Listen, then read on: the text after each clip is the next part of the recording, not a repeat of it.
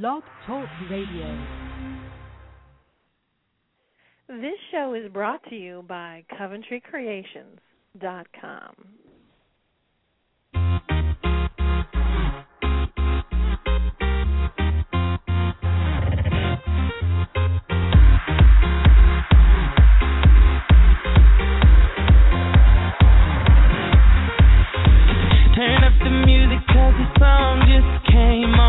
Turn up the music if they try to turn us down.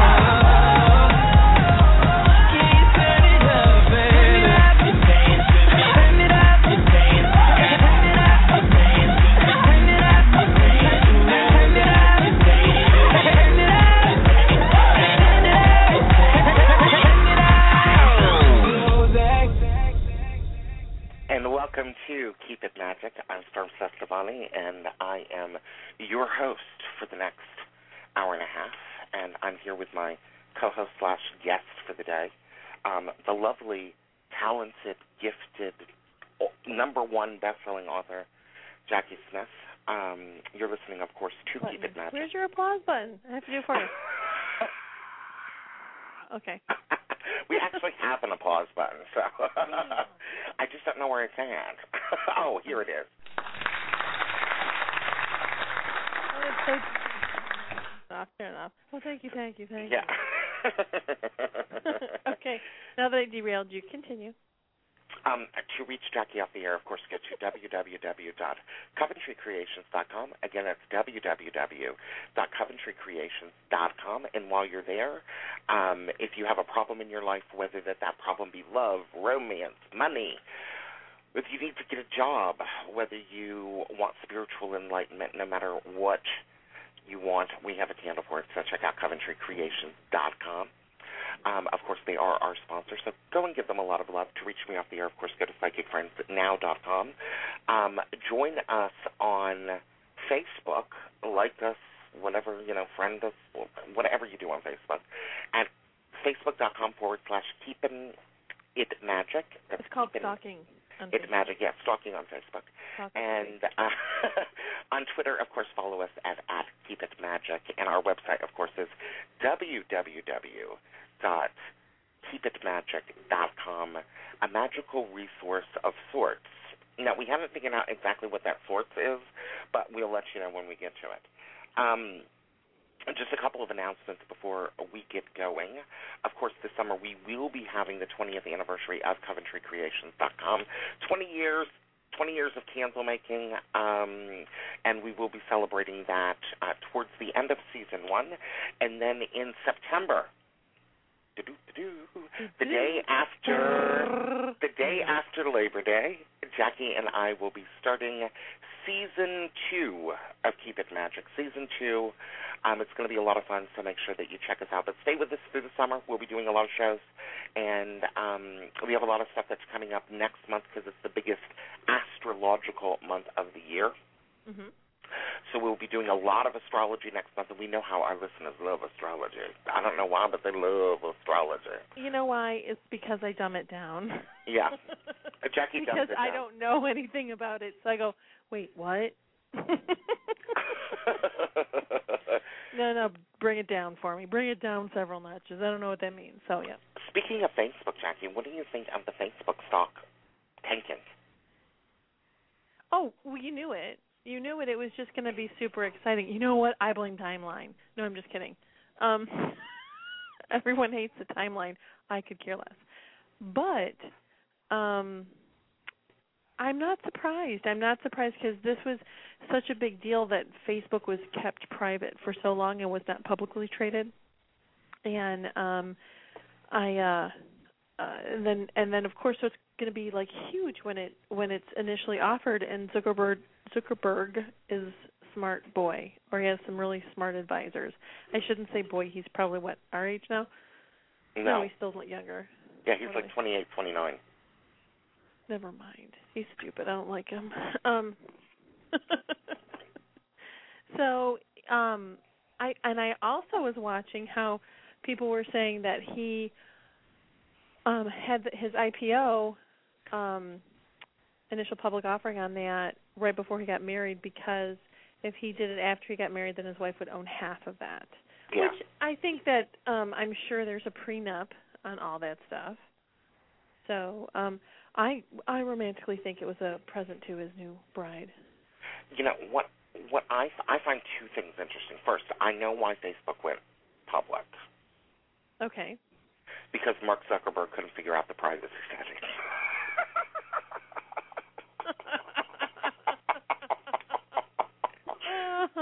That's hilarious. Okay. So that's why Facebook went went went public. Um, the other thing is is that did you notice that did you see the movie Social Network? I did not. You didn't? You have got to watch it. He supposedly have been has been with this girl Patricia for eight years. She was not in the movie at all. Interesting. Not a mention of her in the whole movie.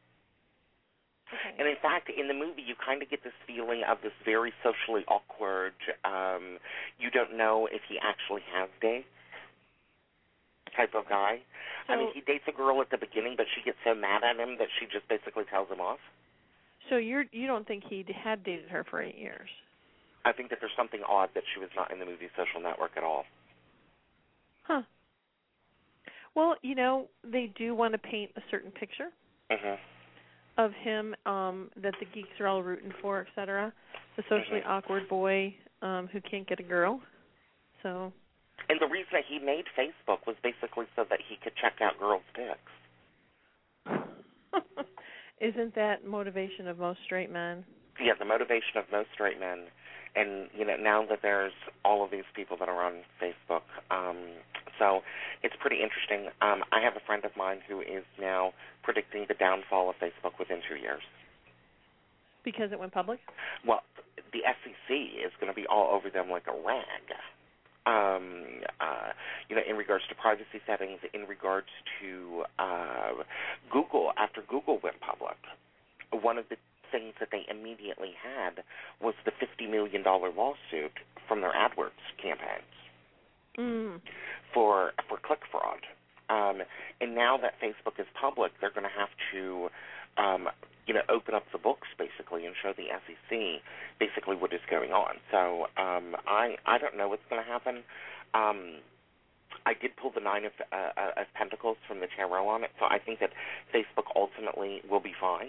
Mhm. Um, uh, but uh, the stock situation may have just been a way for some people to make some money. I think so. I I mean it was a big wedding. Yeah. Weddings are expensive. Yeah. A big eighteen billion dollar uh, uh profited the day before the wedding, and nobody knew about the wedding. That is the, that is the the strange.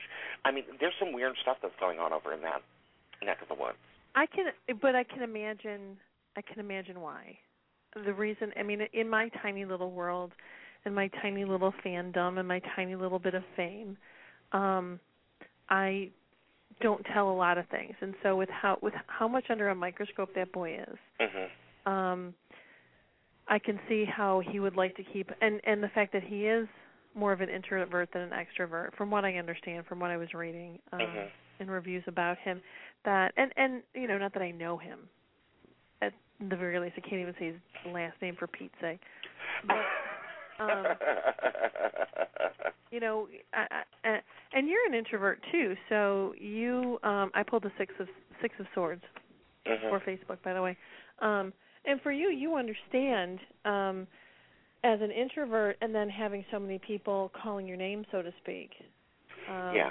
That uh it it makes you want to be very very very private You know, the the the interesting thing um, that I find about you, Jacki, is that you are kind of surrounded by introverts. that's because i want all the damn attention are you kidding Your husband is an introvert. Your sister is an introvert. mhm I'm an introvert. well okay here's how it was explained to me by some of my friends Mhm. is that i make it safe for them to do things Yeah. I go out and do them first, or or I say, "Come on, you can do this with me. Come on." And then um when I have extroverted friends, I um um sometimes they want to compete with me. Yeah. And I don't I have no desire to compete with anybody. I'm just going to do my own thing. Um I'm just going to continue to do what I want and go for what I want. I don't and and it's so um it's funny because even the other day uh I as I met some more women uh business women um two things two things happened. One gal I, I had interacted with her a couple times this past 6 months and I and I just went up to her and I said, "I know I've complimented you on this before, but I just want to this is what last time I'm going to tell you. I really appreciate you and your upfrontness and blah blah blah blah and that you will have the difficult conversation and you will take the difficult steps. I admire that in you because I know how hard it is to do. And that's what other people say they admire in me, so I just wanted to share that. And she goes and she stopped and she goes, Well, you know, you're pretty special too. And I'm like, Thank you. It's not what I was going for. Mhm. But but even in the the telling each other that we're special, there was there was um um there was a moment, and I'm not saying that everyone's competing with me because I'm that big of a deal, but it was just that interesting um response that we all have. And then you know when I had an, another gal I had a conversation with, um she was potentially recruiting me for her uh, visionary businesses and um I got as I'm talking to her, I felt her shut down. Mhm. It was really fascinating to feel her shut down and because I'm just doing all kinds of stuff and I don't need her. Yeah. So it was really interesting um to go through all that. but um um and and she she um changed it to be I'm not at her speed and I'm thinking, honey, I've been doing this a long time. but but anyway, as I digress, um, I do so I do have a lot of introverts around me, and I and we were talking about that and um over here at, at the factory, and it's the couple people said to me it's because I make it easy for them. I go I go because introverts don't like the danger of um what when you have to put yourself out there. So if I put myself out there and it's okay if the if there's the waters are not shark infested. yeah. Then they'll jump in too. Well, basically, you know the uh the large difference between um an introvert and an extrovert is that an extrovert, of course, relates to the world based upon outside experiences. Um and an introvert relates to the world based upon inside experiences. Um, uh, so it's kind of like a different uh, a different landscape. Uh, and you're a reformed uh, extrovert. Um, you didn't start out that way, which I find pretty interesting because your chart. You, you know, if somebody was to look at your chart, automatically they would never ever know that you were extroverted. Um, as a kid, I was very extroverted, and then I learned how to be an introvert because it was safer there. And and I was introvert for a really long time. And it was a, probably about ten years ago I started I started um becoming extroverted again, hmm and actually letting my thoughts go past my lips. and taking that risk and saying, "Oh yes, I did choose to use my out loud voice." Now, did you did you find um, with writing Coventry Magic? Did you find uh, you know when you first started doing the writing and when you wrote it the first time? Did you find moving into that more extroverted um, space of being an author and uh, having to do all of the particular requirements that uh, is necessary for authors difficult? No, not not at that point because I had done um a lot of work uh, prior to that. When five years ago, when I um went on the road for two and a half months, that was my um trial by fire initiation. We called it the Light My Fire tour, but it was basically Jacki's initiation into um the public. Yeah. The tour that she's on now is called the Rainbow Tour. that was the light my fire. This is the rainbow. Right. Uh,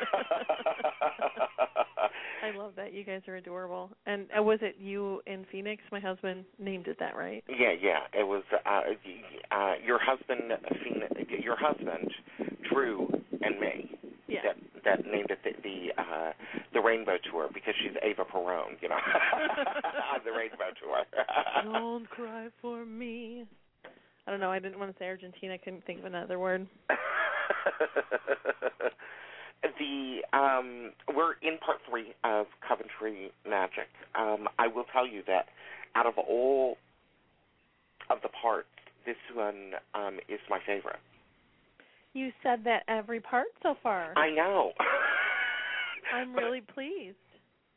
but I am rereading the book for the third Mhm. time. Um, uh, and uh, Shit, more than I've read it. I Well, it. actually, it's more than three times because I read it while you were writing it as well. So, um, you know, it is. I've read it multiple times. That's what I'll say. Um, I, I love this particular portion because you're starting to take all of the components out of part one and part two and now amalgamating them together. And one of the fascinating things that I will tell you, just um, uh, so because because I think that you'll have a great laugh about it. Uh, one, I've been taking a uh, a bunch of uh, blogging courses.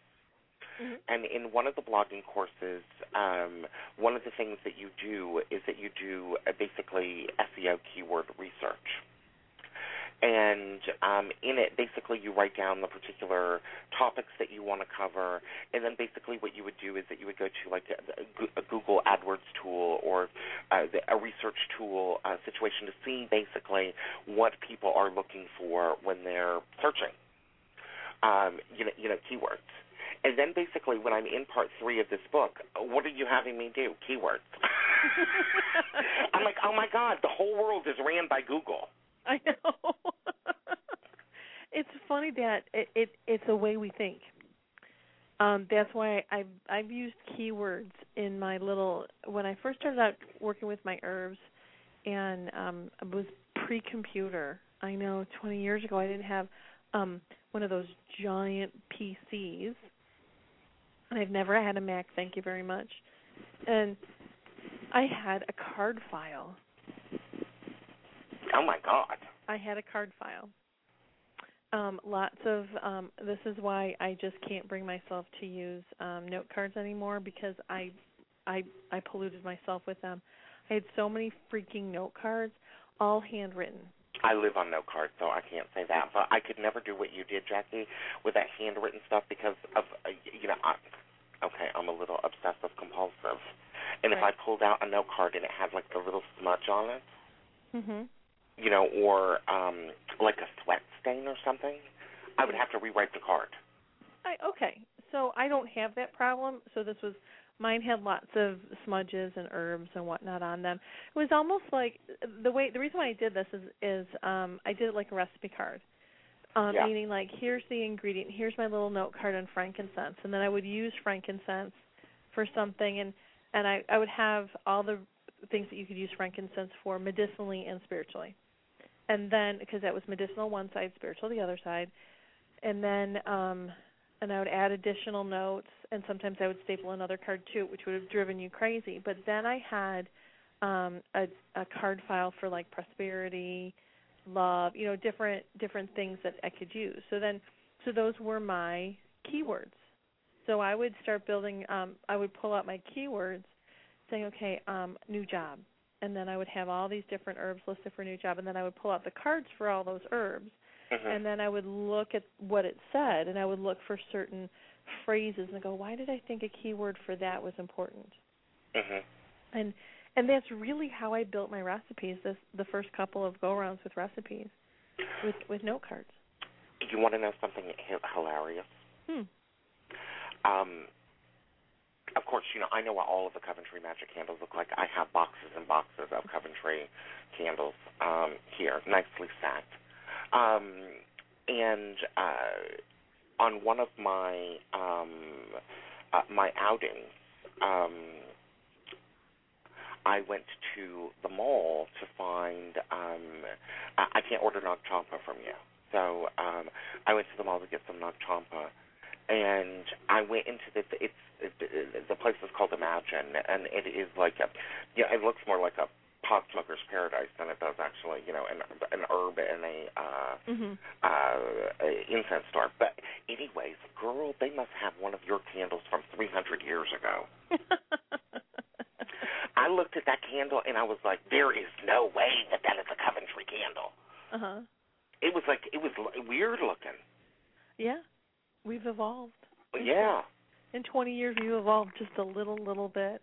Um, yeah. There's some.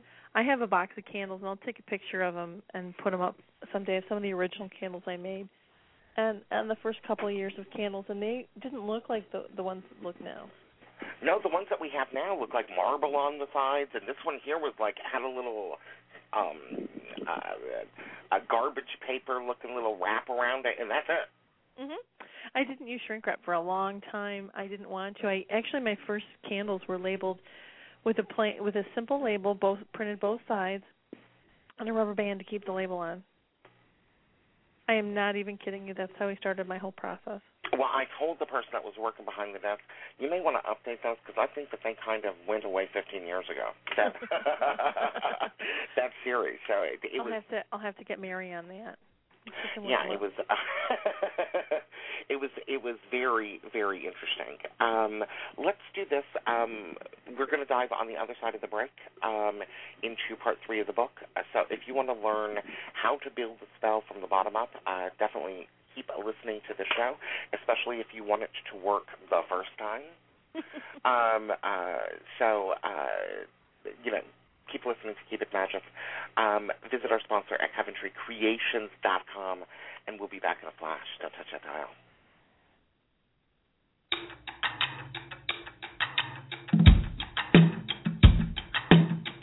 Oh, up the hill, she says I just can't win for losing.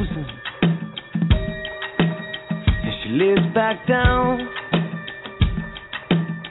Man, there's so many times I don't know what I'm doing. Like I don't know now. And by the light of the moon, she rubs her eyes. Says it's funny how the night can make you blind. I can just imagine.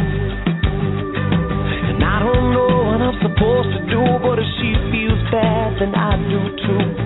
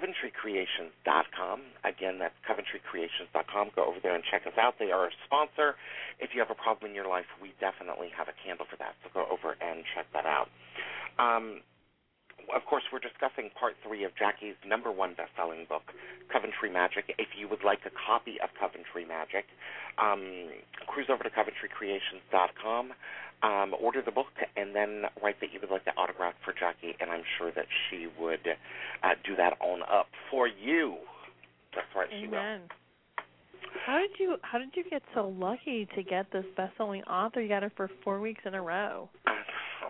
She owns me. she owns me. it's that thing about her being the extrovert. She owns me. um, Jacki, there's a lot of interesting stuff in part three of your book, um, which I want to go over some of it. Of course, people will have to read the rest.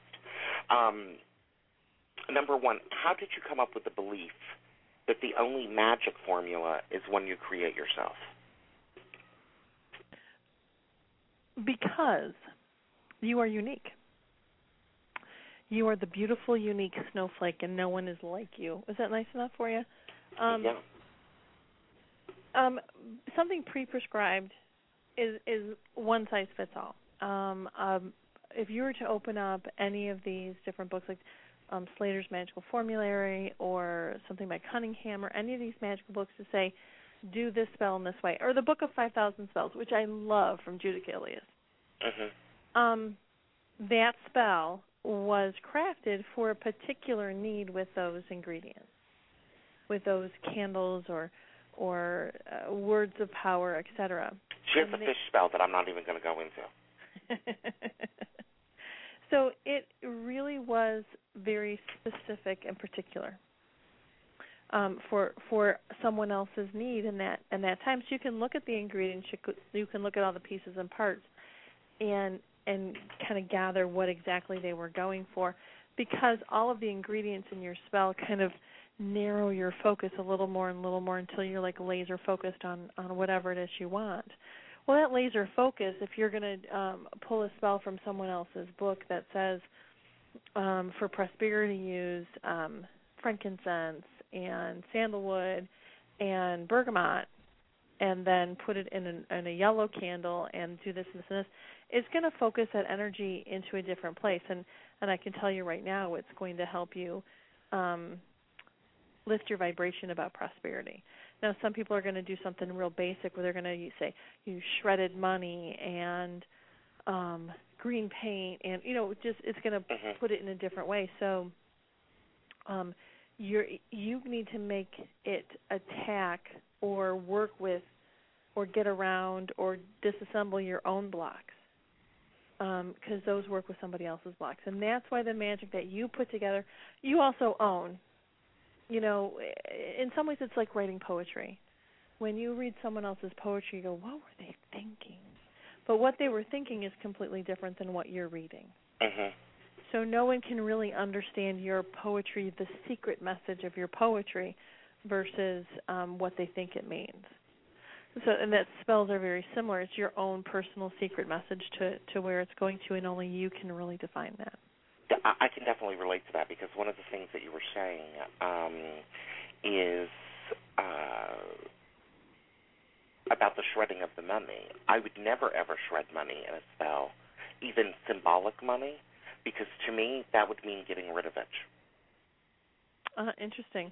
I would never do it. Um, uh, like for example, I had a client. Um, call me because you know number one I have a candle line called Tarot Magic that you can get exclusively at the Candlewickshop um, dot com, and uh, she had called me up and she uh, she was talking to uh, a person that was doing magic and the and it was the strangest thing that I'd ever heard. Of course, you know, I'm trained in Coventry magic. I'm not really trained in a lot of different disciplines, but for me, she said that um, a practitioner had her do a binding spell on um, her boyfriend so that he would deal with his past issues. And Jacki, it literally made no sense to me because if you bind something, it means that you are, are sticking them somewhere. You're, uh, right. you know, you're, you're preventing movement, basically, whether it be an action against you or whatever reasons that you were doing a binding spell.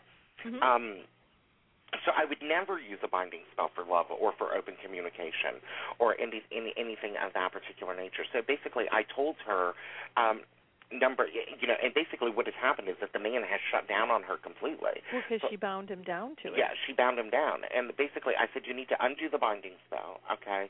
And I said, and you need to go to, I said you need to go to CoventryCreations.com right now. I said I want you to get a reversible candle because you're going to reverse that energy. Uh-huh. Um, and then I prescribed her, um, like I'm a freaking chemist. I was gonna Um, say you're not supposed to say. I prescribed her um, uh, uh, some candles, basically to open up uh, the lines of communication, which really had nothing to do with binding or controlling or uh, anything of that nature. So, you know, I, I think that. Uh, However, it is that you're practicing magic, you have to do it in symbols that are um, reflective towards you, not necessarily reflective towards um, somebody else. Well, and as you know, with all the psychology that you've studied, um, in in um, when I've come to you with with my dreams, hmm and you say, well, before I give you some of the the um, um, traditional meanings of this, what do these things mean to you? So, and I say, well, uh, well, this means this, this means this, and you say, well, that's not even the traditional meaning, so we got to go with what's going on in your head. hmm and um and it and then you even threw some some tarot meetings in verse and astrology meetings which is not the same as the dream interpretation meetings. Mhm. so but do you see all those sys- symptom uh, systems pardon me that can take you in completely different directions? And and it it's what speaks to you is the most important thing. Um like you said to me shredded money is i got so much money i can shred some of it and make confetti. You know Mhm. that's like opulence to me. Shredded money is opulence. Hmm um and and that's that american attitude about things. We're just so opulent about it. Um so that's what shredded money means to me. So i would i wouldn't do something like that. And and you know i did um last night we have a couple people that we get together and do and and do some conjure work and test out some conjure work and we made poppets and Mhm. mine i did mine for weight loss. Hmm but I did mine for weight loss, not in, in a way to say, okay, just lose weight. I did mine for weight loss to say, I'm working with a lot of blocks. So let's, as these blocks come up, as I do the work that I'm going to do, help me release them. hmm And so I put a lot of clearing herbs and stuff in in the feet of the poppet. Um, and I know a lot of these, um, and I put like a high john root and and an orris, a whole orris root in the head to balance out my thinking. Hmm And I put a lot of shredded money in my head because I know that because you and I've talked about this and I've talked about it in the air enough that a lot of my own personal issues deal with my money fears hmm which which I've been actively working on and changing my view on and it's just amazing how um how that is is changing my world entirely. And um and so to keep my my brain thinking in the balanced way. So and and here's what I'm going to do. I'm burying the poppet. Oh, interesting. And and when I said this to the folks, they just had this feeling I wanted to bury the poppet.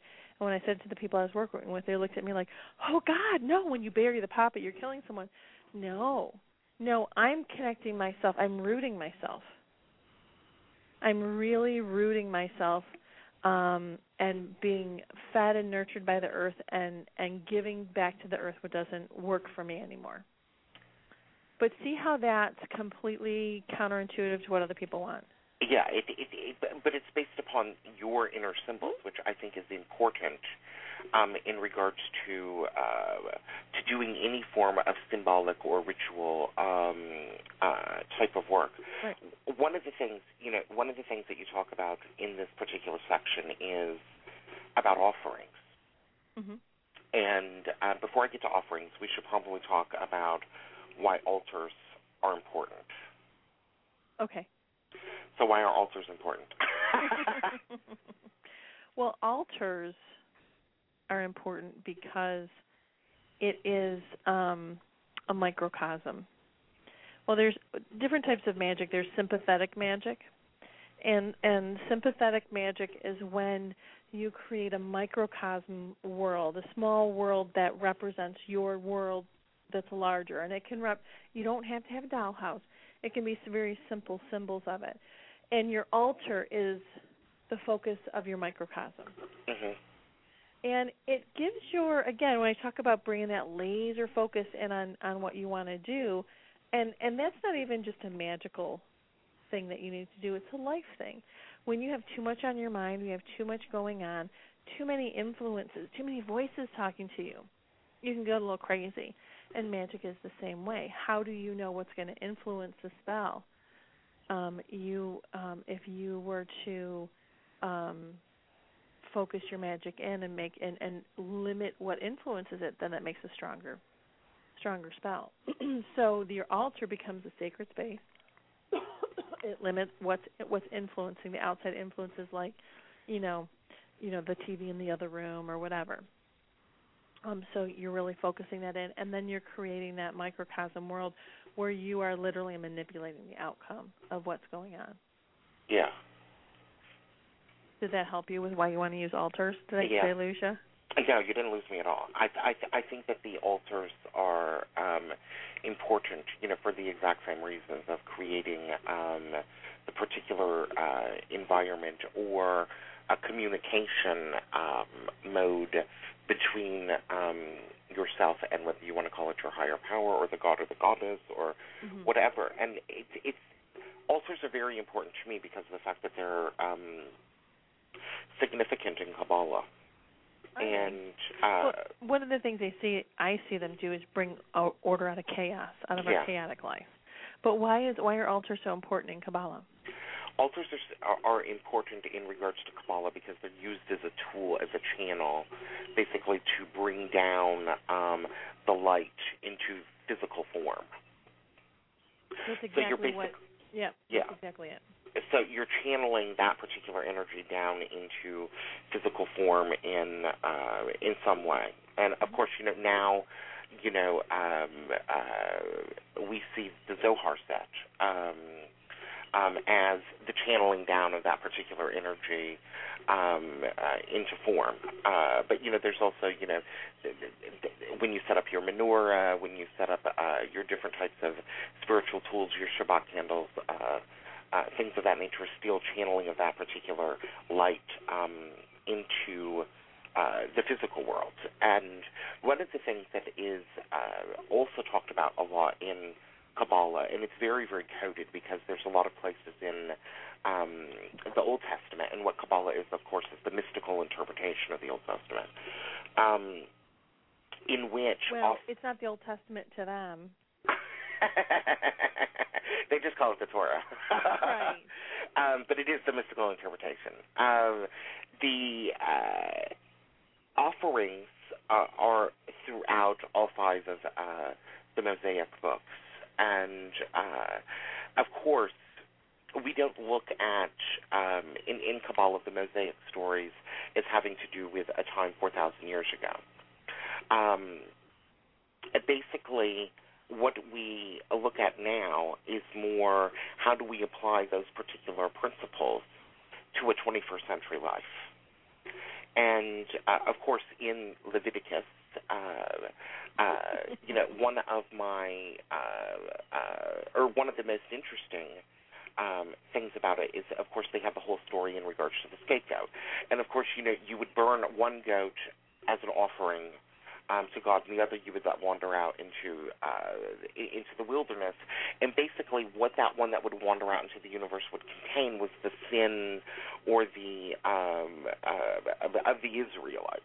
Um, so basically, in this day and age, basically what um, offerings are is that when you're petitioning the light, um, when you want something to occur um, in regards to your life, um, one of the things that it's required that you offer up in order to get what it is that you want um, is that you have to offer up uh, a character defect. So, for example, if you're going through um, uh, financial issues or um, uh, uh, weight loss issues or love issues, um, if what you're trying to do is to draw something in, that there's something inside of you that you have to get rid of. It's like a mathematical equation. If you have, if you um, uh, add something to one side of the equation, you invariably have to subtract it from the other um, uh, in order to make it still equal. Um, so uh, so basically, uh, uh, you know, if so, for example, take um, uh, f- fear of money or fear of prosperity. What is it that you're actually holding on to? Um, uh, because I don't think that necessarily um, uh, poverty is the opposite of prosperity. I think that poverty is the absence of prosperity. Um, so basically, if you let go of your poverty consciousness, if you let go of all of those things that have you stuck, um, it's going to create a channel basically for you now to be able to bring that energy into your life and remove kind of like that cancer cell out of your life. Mm-hmm. Um, yes, and and with the altars as that place where where you channel the divine in through that, you you bring the that perfection down I love the way you said that because that's exactly how I explain the need to do an ancestor altar. People are like, "Well, why why can't they just be in my life?" Well, they are in your life, and you're not listening.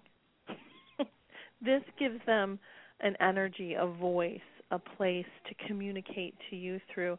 But if you're trying to, it's like trying to listen to all the radio stations at the same time. You have to tune it in. When you tune it into the one radio station, when you when you um, try, instead of trying to look at everything all at once, if you if you let your eye float in the details of just what you want, then you get so much more from that experience. And um, I love how you talk about offering up a character defect, and that's so profound. When because when you're when I'm working with the divine, first of all, I don't want to be greedy. Now, I don't think greediness involves getting what you want. I think greediness involves not sharing. So if I, you know, if I'm always going to call my friend and go, I need your help, and never give anything in return. So. So so an offering shows your gratitude. Thank you for all of the energy that you've brought to my way. And and it and since we're not living in in the Old Testament times, I don't generally need to bring a goat um, as an offering but something that I need to go out of my way for. It's not something I'm just going to pull out of my back pocket and, and, and put on there because I just happen to have it. It's something that I go out of my way for. It's something that is important to them, mostly to the to the energies that I'm working with. And one thing that I think is missing, if there's one thing that's missing from the book, it's talking about um, your divine helpers, which I think is going to be in a, new book. But um, when you um, work with your divine helpers and you connect with that energy and it it might be the unnamed divine helpers bring something to them to to enrich your connection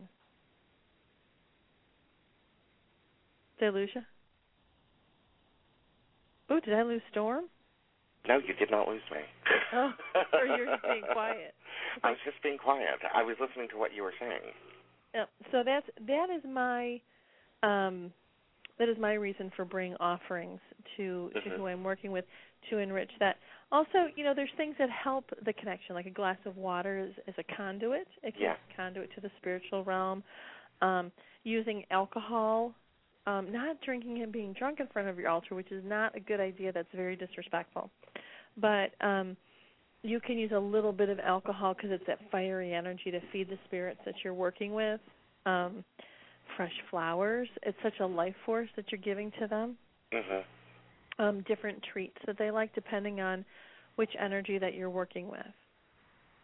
Um, if you're working with your ancestors, like my grandmother loved angel food cake.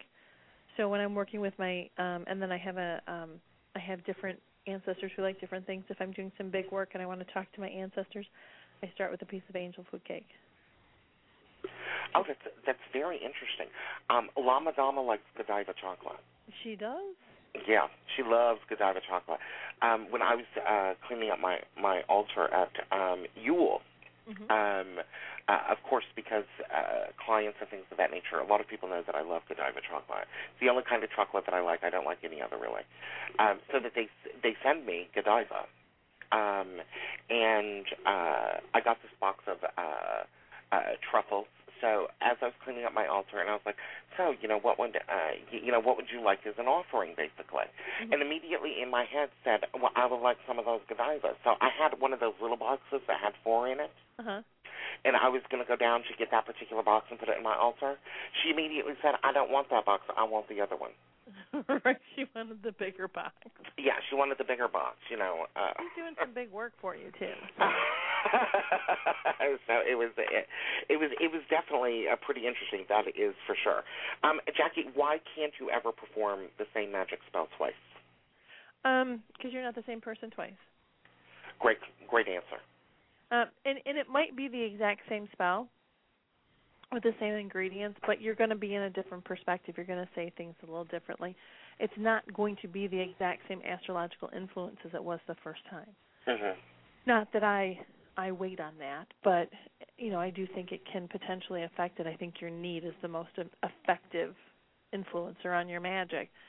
Um, but you're a different person, so you're going to need things in a different way. You have either um, not learned the lesson, so you've sunk further down into your rabbit hole, or you have learned part of the lesson and you need a help a, a helpful step in your evolution. And so that's why you can't do the same spell twice. It has nothing to do with superstition or anything like that. It's just it's not possible. Uh, I I agree. Um, uh, that even when you are approaching the same circumstance, uh, it, like say for example, it's a recurring problem or a recurring issue. One of the things that uh, I find is that each time that I'm dealing with that circumstance, I'm dealing with it often on a different level, new level, Mhm. new devil. Um, Right. So I, I definitely can appreciate what it is that you uh, uh, had to say about that. What what are divas? And I, and I'm not talking about Mariah Carey. Diva D I V A, not D E V A. Divas are um that is is more of the Hindi name for the nature spirits and I Mhm. love the name. Um and I was um working with this Diva tarot deck that talked about and it had a fifth um a fifth suit of spirit. uh-huh. Um, so I was really confused, but I loved the concept and the idea of, of the spirit of things. And that's when I really started experiencing what divas are. And I, I had this deck in my hand, and, and and I was outside. It was a lovely evening, and I was all by myself, and I was just meditating on it. As I think like one of the five times I've actually sat and meditated on something, and um, I just I got this understanding of everything is alive. Everything has an in in the um, African tradition it's called a shay. Everything has um, a life force or a chi that we know from from the Chinese um, philosophies. So there's always a life force in everything, and, and diva is is another name for the same thing. And it never dies. It never dies. It just transforms Yeah.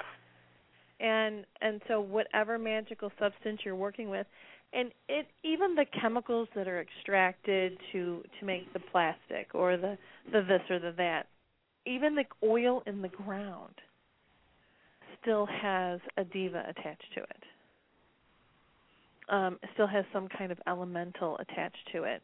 Um it may not be awake. It may have been you know so you can create it like a synthetic version of of honeysuckle because you can't get honeysuckle essential. Yeah. um it just it's too volatile. Can't get it. And maybe in 20 years i've been talking about this for 20 years so maybe in 20 years they've figured out a way but i haven't found it. So you have um your your synthetic honeysuckle fragrance well it still is reminiscent to Mhm. that. You're you're gonna first you're gonna smell that and go yeah that does smell like honeysuckle. So now you're identifying it and you're naming it. And as soon as you do that you can invite in that diva of that to to make this a magical charge thing which is why when people say to me well you don't use essential oils. How can your your um candles be magical? I do use some essential oils and i do i do use chemical matches to these but um essential oils actually the concentration i would have to use for of es- essential oils in a candle for you to be able to smell it when you buy it would be too concentrated and essential oils can become medicinal Yeah. so it'd be dangerous um and and so it wouldn't work though because like lavender too much lavender rather than can go from it being a sedative to agitating you and being uh uh, make you nervous. Yeah. So the amount of essentials you have to use in a candle to make it to make it smell like that can make some of take some of them to a dangerous level. So we use we keep it safe and we use a blend and people say, "Well, how can it be magical if you're using some some blended fragrances?" And it's like cuz I invite in the diva of that energy. Or you can buy cinnamon from from the grocery store and use it in a spell because um you're inviting that diva back in or you're waking up its its um life force. Yeah. And that's what a diva is. We're going to take a break. Okay. Um, we got a few more things to cover, including how to build your own spell on the other side. So do not touch that dial. Cruise on over to our sponsor at CoventryCreations.com. If you have a problem in your life, regardless of what that problem may be, we have a candle for that. Do not touch that dial. We'll be back in a flash. You're listening to Keep It Magic. I wish that this night would never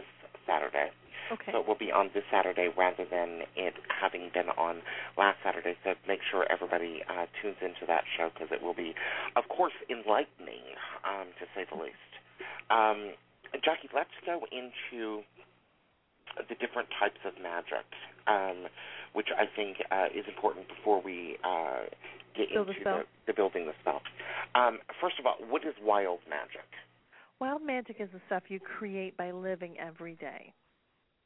We know people who are naturally lucky or naturally unlucky.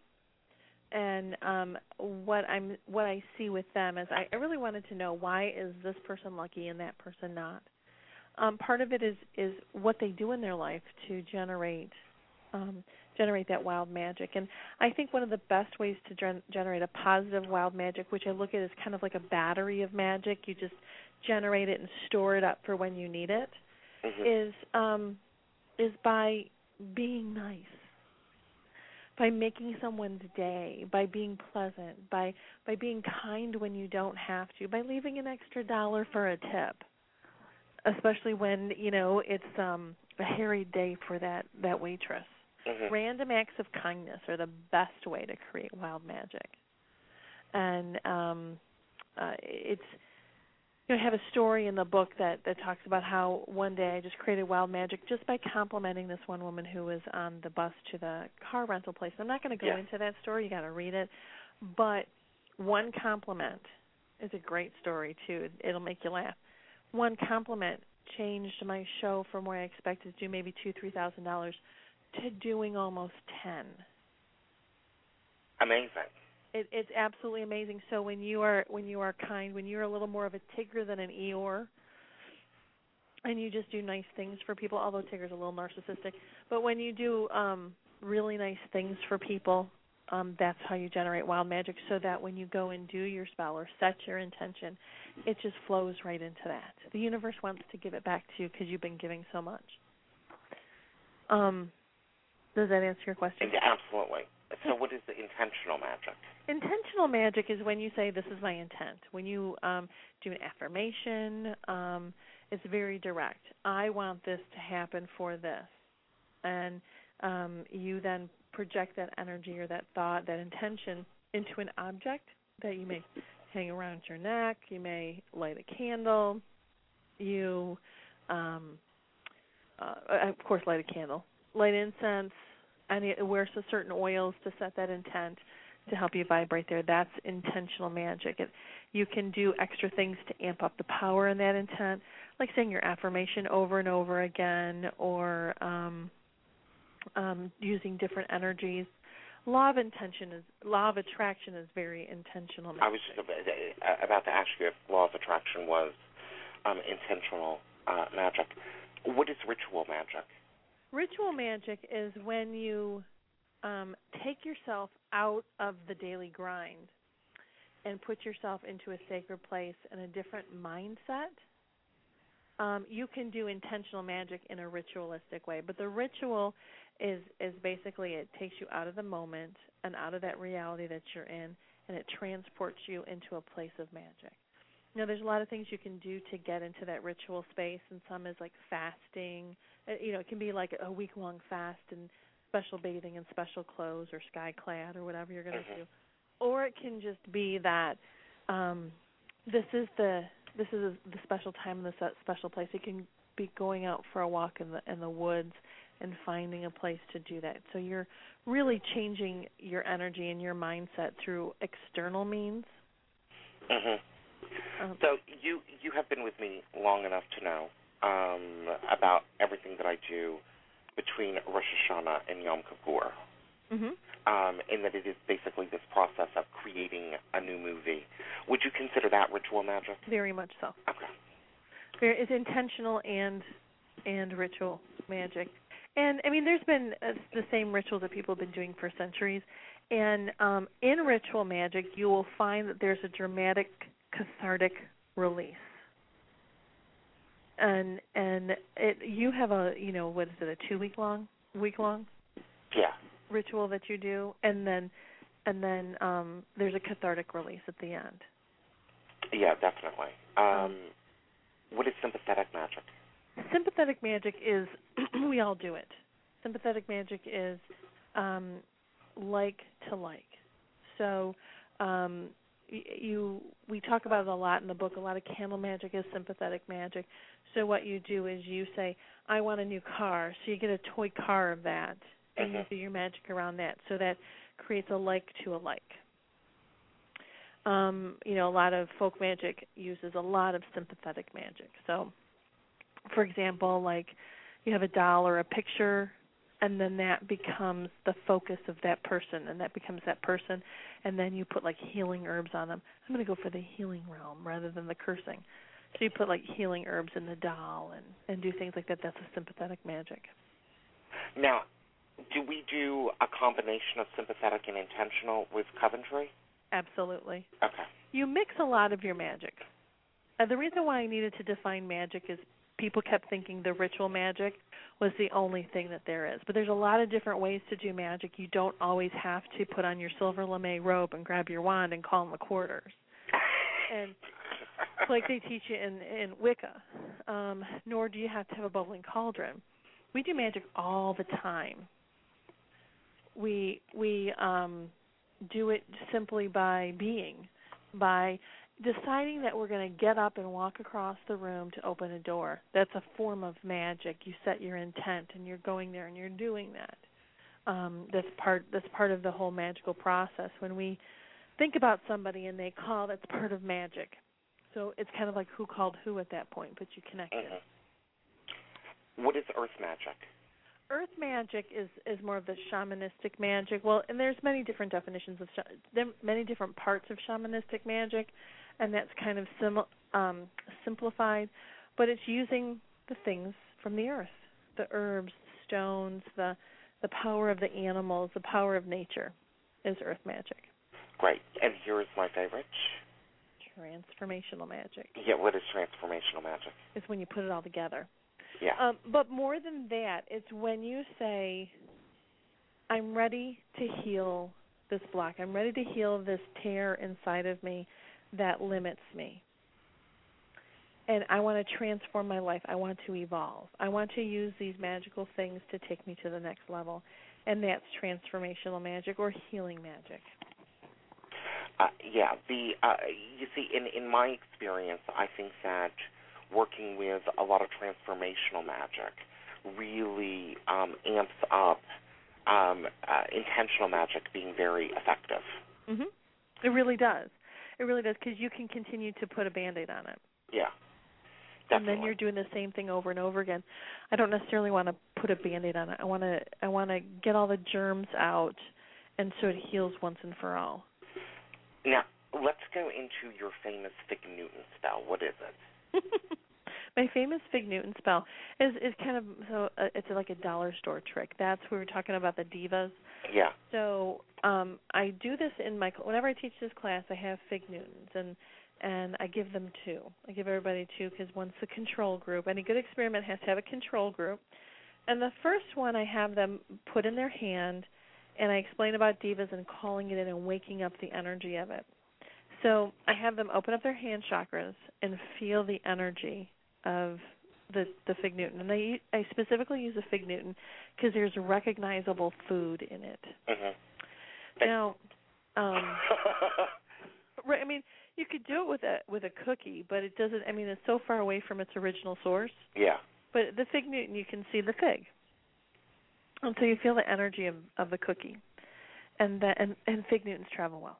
So um, it's usually pretty low, maybe about five inches, six inches tops above above your hands above it, feeling the aura of it. and then we invite in the energy of the fig and the date and and I talk about what it is and I name it and and I I talk about what it brings into our lives and and all those things and that's how I and that's how I work with herbs when I say when I decide I'm going to work with date I talk about how it it brings abundance and sustenance in our life. It brings a sweetness and a richness that when you have figs and dates in your home, no one ever goes hungry. When you have figs and dates in your home, people are sweet to each other and, and what it brings, it's very magical and it's divine. Figs are divine. Figs are figs are a representation of of the divine always taking care of you. So it's very that was very powerful, wasn't it? Yeah. And I have people think about that and invite the deva of the of the fig into their cookie. And then I said when it feels full, when your hand feels heavy and you just don't want to keep it up anymore, then feel the aura of it. And people are can be a foot to two feet away from the cookie oh, that's when they amazing. feel the energy of it. It's really it's uh, do it. Just at home do it. It's it's next time you have a fig Newton. And I really think I need to get a commission on this because I've been selling a lot of these cookies. when I talk about them, and uh, it, the results are not the same with the fig Newman because their aura starts pretty big anyway.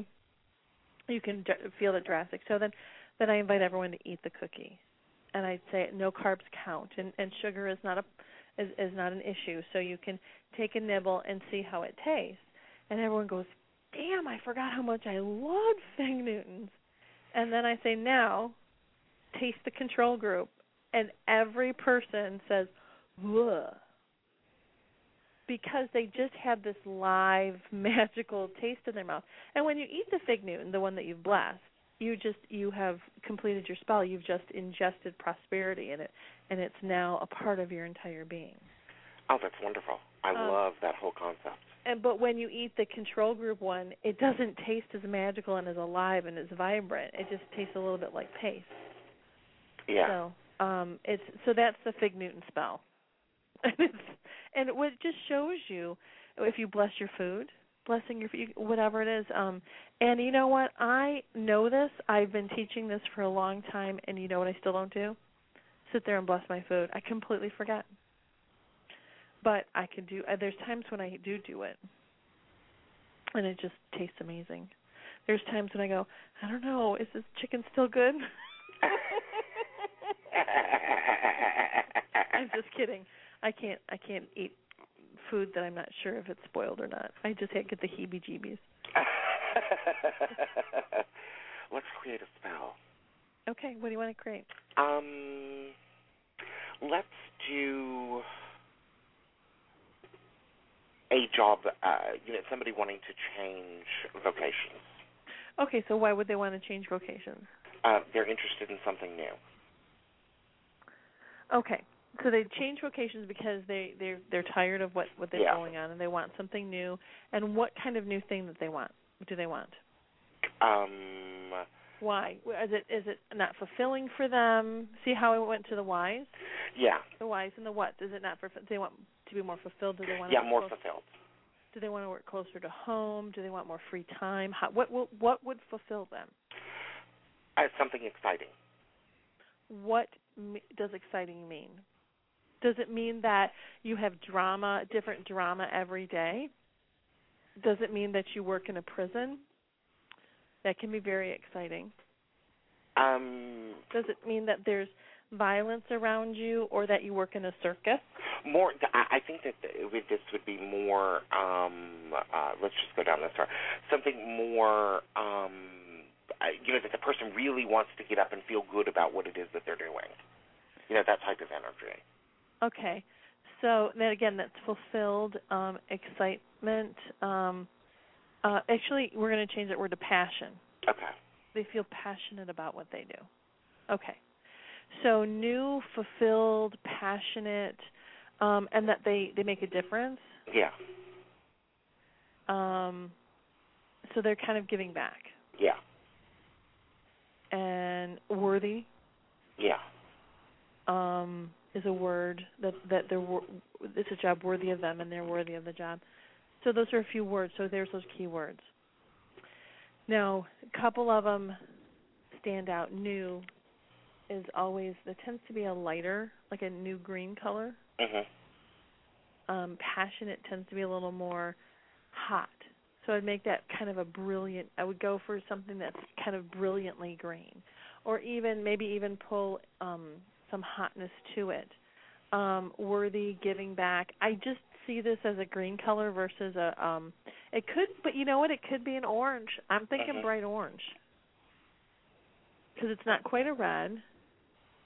Um, it has the yellow. Um, it has a int- intellectual yellow where you can um, you feel intellectually fulfilled and stimulated. It has the red, which is the passion. So that that gets us to the orange. So that's the first thing I see with that. It's really an orange color. Mhm. Now, now the next thing I look at is um, what needs to. So what needs to happen to make that? So then, then I'll go through the the um, appendices, the back of the book part, the party dress part, Mhm. and I'll look at what herbs speak to those things. What herbs have passionate or um, uh, uh, worthiness or being a part of the community, those types of things. And then um, I would write down a list of those herbs. And I'm going to go with a couple things I know. Five finger grass is the one that really, or cinquefoil is another name for it. Is is a great herb for that. Um, the other thing I I see here is cinnamon and allspice. Um, because cinnamon it it helps you get past what blocks you, what your fears are, Mhm. and it and it heats you up and it and it brings a lot that passion for what you're doing. And allspice, it's money, luck, healing, draws business, but it works by increasing your vital and magical energy, which again is that passionate, making a difference. So so I see things that that are a lot very energetic. Um, the um, uh, I would also pull in um, motherwort. That's that community has a little bit community thing. And you know, actually, I would I would, which is not in the book, just something recently I learned, is I would get um, maybe even pull in some pine cone or bark from a redwood because Mhm. redwoods grow in communities and they become part of a bigger whole. Um, maybe some saffron, like the saffron color of that candle that she is is a very saffron color. So do you Mhm. see how I'm building this? Yeah, yeah. So so then um then you can look at all right, well, I've got the colors, I've got some herbs. What are some of the other things that I could pull with this? Well, citrine would be a great one. Again, the same color, same energy, same vibration, Mhm. personal power, creativity. Now, um then you work on you have all your pieces and parts. And what I do is I'll find my pieces and parts and then I'll find my words of power. I'll take the all of these key words and start writing my spell. Mhm. And those those key words right there is you can say, um, I call to me um, a new adventure that fulfills my spirit in every way. And then just kind of continue to work on it from there. And you have to speak it out loud. And I'm sorry, whispering you know what? You want to whisper something, whisper it. But if you want something in your life, say it like you mean it. And and it can be really weird when you're working in earshot of somebody else. Mhm. But do you make apology for what it is you want to bring in your life? So you really got to you got to put on your big girl panties and do it. Yeah. and you'll love it. And and what you get, the more energy, power, commitment um you put into it, the more you're going to get back out of it. Yeah, I uh, I agree with you entirely. Um, one of the um, looking at this from the perspective of uh, if I was going to do this as a a REM spell, um, uh, an REM spell. Um, one of the things that I would do is I would first do um, probably, and here's going to be the interesting when you see the, the colors of these candles because you know what they are, you're going to laugh. Mhm. I would start with a um, need a change banishing candle. Mhm. Um, then I would go into um, an energy wheel candle, Mhm. um, and then I would do a road opener. Yeah. Yep, those are all great. Just because the road open, what you're doing is you're clearing out the fears that would stop you from going there. You're clearing out the things that that kept you in a job that was unfulfilling. hmm And then the fire energy and will is like you get very passionate about it, and you find out what it what is your will. What Yeah. do I want to do? What am I passionate about? And then the road opener. Once you figure out what you're passionate about, psh, you just keep going. Yeah, You got the you got an open road, baby. yeah, Um, the other thing that, um, as I'm thinking about this whole thing, you could also turn this into a jar spell. hmm So, so you could put all these different herbs and stones and fragrances into a jar, and you talk to and you put in your your resume and all those different parts of of of something that would bring you a new job, and you just shake it up. And every time you think about this new job, you shake it up and you say your uh, words of power. Set it down, light a candle on top of it, and let it burn down. Let it drip all over it. It would drive you crazy, but it would make me happy. Because you want all of that energy from that candle just all over it. Drip, you know, put the lid on, Yeah. put put a little candle on top and let it drip, drip, drip. Yeah, that is a great, um, uh, uh, great spell. Basically, um, the jar spells. I'm pretty. Uh, uh, I've been having a lot of fun with them, especially since you know we have now trademarked baby food magic. Um,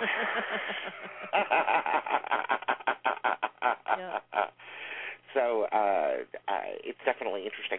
Um, we're almost at the end of the show. There's an interesting email that I got that I want to um, to talk to you about. Um, Mhm. This email comes from Suzanne, um, and she wants to know, dear Jacki and Storm, the two of you are extremely, extremely busy. You both run businesses as well as do the radio show. How do you all make this happen? How do I make what happen? How do we do all of this stuff? Passion. How do you do it, Storm? Um, workaholism. um, uh, I, I, it's interesting because I don't, I don't think that I could get up any single day, Jacki, and not um, do something either to enrich my own mind or to share something with other people in some way. I just couldn't do it. I tell you how I did it, and I and how I do this. And and this is something that you taught me. I Mhm. didn't realize I was doing it, but you taught me about, which is that that old that old satan that that attacks us. You know that that that stinking thinking, those sabotaging things, the the lizard brain that doesn't want you to go and do something that's scary and new. Is I face that head on for most things. Not for everything, because I'm not perfect. Um, but a lot of things, I'll just face it head on. I go, oh hell no. But I feel, I feel like my path is worthy and worthwhile. And and if you don't feel that your path is worthy and worthwhile, it's really hard to get all that stuff done because it feels like drudgery. It feels like it's a punishment for and yeah, I got a lot of stuff on my list and I got a lot of things that that I don't want to do that I have to do. But what what it does it facilitates all the things I really want to do. So it's no longer drudgery. It's it's a blessing. So how you look at it is very important and that's how I get a lot of stuff done as I say, what am I bitching about? This is a blessing that I have this work to do. This is a blessing that I have these opportunities. This is the is a blessing that I have the mind to do it. that I've learned as much as I have and and that's that's how I do these things is because I decide I decide what it means for me. Uh, yeah, exactly, and I'm kind of in a um, I, I'm kind of in a transitionary period at the moment because it is more, you know, I did 41 years of, um, 40 actually, um, 40 years of doing everything that everybody else wanted me to do.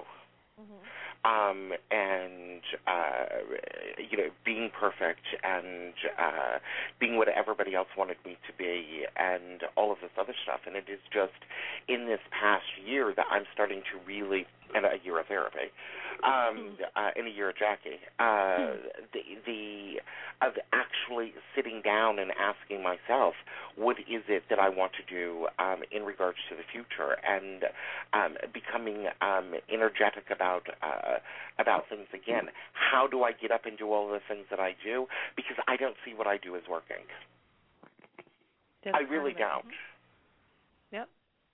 Um, uh, you know, I really see what it is that I do is uh, more. Um, I like to learn things. I like to share what it is that I learn, and I like to help others. And for me, the whole idea. I mean, right before the show, you would ask me if I ever had any form of job besides what it is that I do, and you know, I did. At 16, I worked for McDonald's for a little while, um, uh, and it was kind of fun. But uh, uh, you know, now, um, uh, you know, go, the whole thought and idea, Jacki, of going to go hit a time clock Mhm.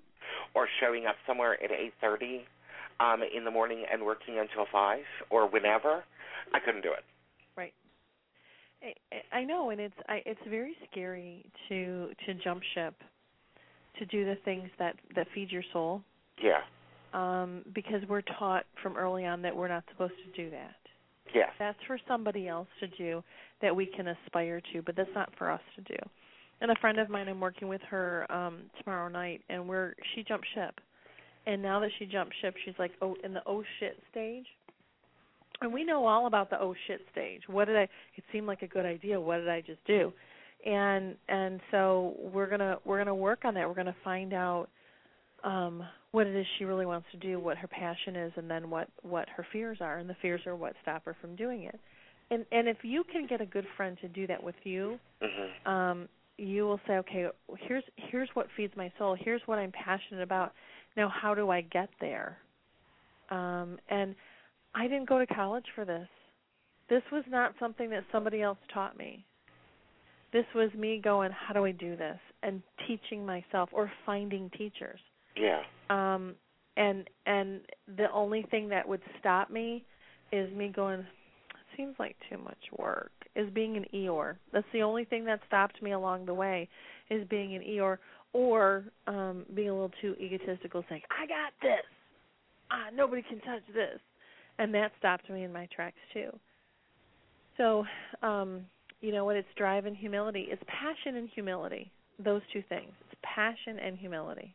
Yeah. I, I, I, I definitely agree with you wholeheartedly. We are done. I know we are. It's always a good time with you. And I, I- oh, I love my hour and a half with you every week. So uh, that we do on the air, and my couple of hours with Jacki a week that we don't do on the air. Which we do have a great balance with that. I'm I'm very proud of us. Yes. You know, we we're not we're not the everyday long talkers, the twenty Yes. times a day. We're I'm I'm really proud of us, and we do enjoy each other's company. Yeah, we do. Especially when we know uh, one of us is going through something. You know, it's it's great the having that support system and knowing that that support system is there. I uh, really appreciate that. Um, cruise on over to www.coventrycreations.com. That's www.coventrycreations.com. Check out our website at keepitmagic.com. Uh, of course, while you're at Coventry Creations, you can schedule a consultation the lovely, glamorous, and sexy Jacki Smith. Um, and cruise on over to psychicfriendsnow.com to schedule an appointment with me. And what do they need to do, Jacki? They need to keep it. Praise the Lord.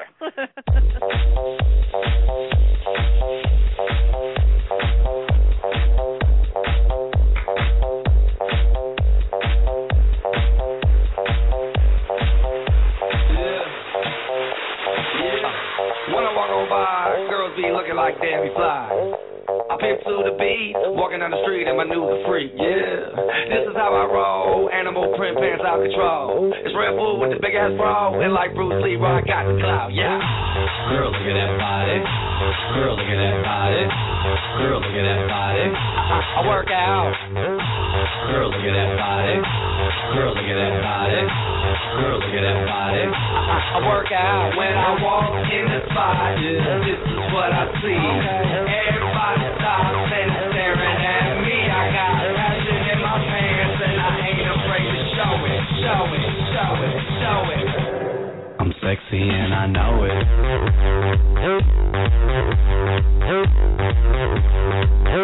I'm sexy and I know it.